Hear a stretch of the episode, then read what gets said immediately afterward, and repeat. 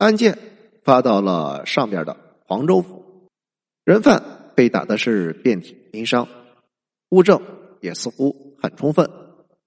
可是黄州府又不傻，他们很快就看出了案件审的是破绽百出。在黄州府知府蒋某的耐心询问下，屈打成招的众人看到了生机，纷纷的改了口供。有了新的口供，蒋知府便发出了驳回牌给麻城县，说明其中的种种疑点，而且命令麻城县要把所有的证人押解黄州府再行审讯。这一番操作下来，高仁杰高大人遇到了大麻烦。倒不是说他害怕自己作假的把戏被上级戳穿了，因为这根本就是小事。只要是证据做的实，几个人的口供根本就不是什么大事他遇到的真正的麻烦，而是程序上的麻烦。因为朝廷对于人命大案历来设有期限，不能够无限拖延。如果没有特殊的缘故却审理逾期，那么主审官是要承担一定的责任的。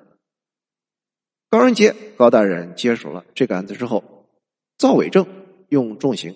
已经是耗费了不少的时间，如今再审，不管结果如何，他的逾期的处分都是逃不掉的。也就是说，本案的案情如何，真相如何，对高大人来说一点也不重要。眼下他所关注的是自己的前程。作为一个有着仕途之躯的人，他肯定不愿意背这个处分。那要怎么办才好呢？想来想去。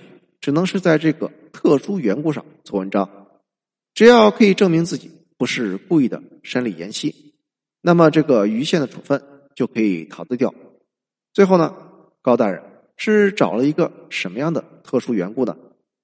谁也想不到，他去检举汤县令。他的逻辑是这样：我来办案延期，不是因为我水平差，而是受到了误导，而这个误导呢？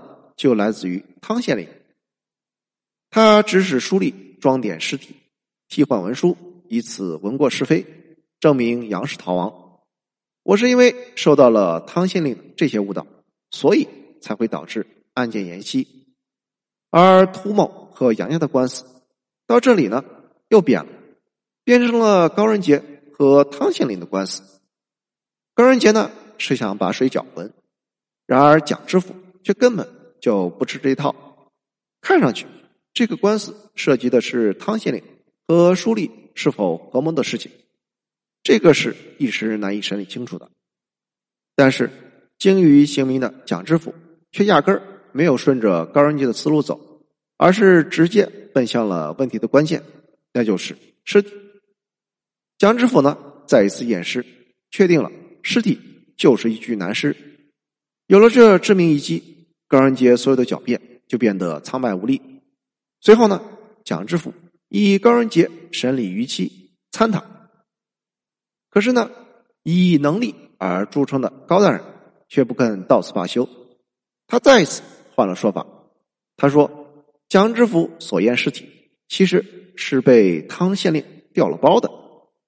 什么叫做道高一尺，魔高一丈？清楚了吧？此时距离杨家。”和涂某最开始打官司，已经过去了多久？整整三年。没有办法，省府只能是再次派人复验。然而这一验，是男是女的问题没有解决，又查出了新的问题。新的问题就是，汤知县在最初的呈报词里改过验尸记录里的一些字句。这一下让高仁杰峰回路转，他抓住了机会。大肆抨击汤知县，说他修改文书是为了掩饰问题。此时，湖广总督、湖北巡抚也逐渐向高仁杰倾斜。这两位督抚大员，一方面参奏汤知县玩忽职守，要求将他革职严审；而另一方面又派了一位来自其他县的黄知县来主持审理此案。而这位黄知县呢，巧了。也是一位自诩的干吏，干吏做事自有考虑，而且这个考虑绝不会是主持公道。当初高仁杰刚来的时候，想的就是捞取资历，可是不成想偷鸡不成，反而惹了一身的骚。如今黄知县又来了，自然他不想步高仁杰的后尘。他所想的是怎么样才能帮助上官解决这桩惊动全省的大案，因为上面的意思是尽快将此案办成铁案，而且呢，省里的态度是偏向高仁杰的，所以呢，在麻城县、黄志县照着这个思路又审了一年半的时间，在这一年半中，麻城简直是如同人间地狱一样惨不忍睹。主犯、从犯大刑伺候，日夜煎熬不说。除了这些人之外，又有八名人证被杖毙，二十一名无辜的亲属因为往来拖累而致贫病死，六座无关的坟墓被挖，因为涉及此案而导致失业失地甚至倾家荡产的达到上百人之多。最后是杀妻的涂某改文书的书吏。以及汤知县绞刑。梳理一下时间线：雍正八年年初，杨家告涂某杀妻；雍正九年五月，发现了无名尸骨；雍正十一年，黄知县到麻城再审；雍正十二年十二月，经湖广总督认可，该案上奏朝廷。雍正十三年八月初八，刑部的处决文书下到了武昌，也就是说。